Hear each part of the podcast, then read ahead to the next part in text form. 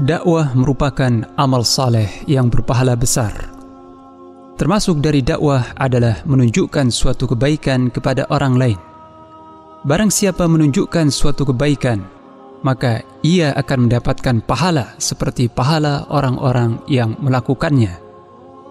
Abu Mas'ud Uqbah bin Amr Al-Ansari radhiyallahu anhu berkata, Rasulullah sallallahu alaihi wasallam bersabda, من دل على خير فله مثل أجر فاعله Barang siapa yang menunjukkan suatu kebaikan, maka ia akan mendapatkan pahala seperti pahala orang yang melakukannya.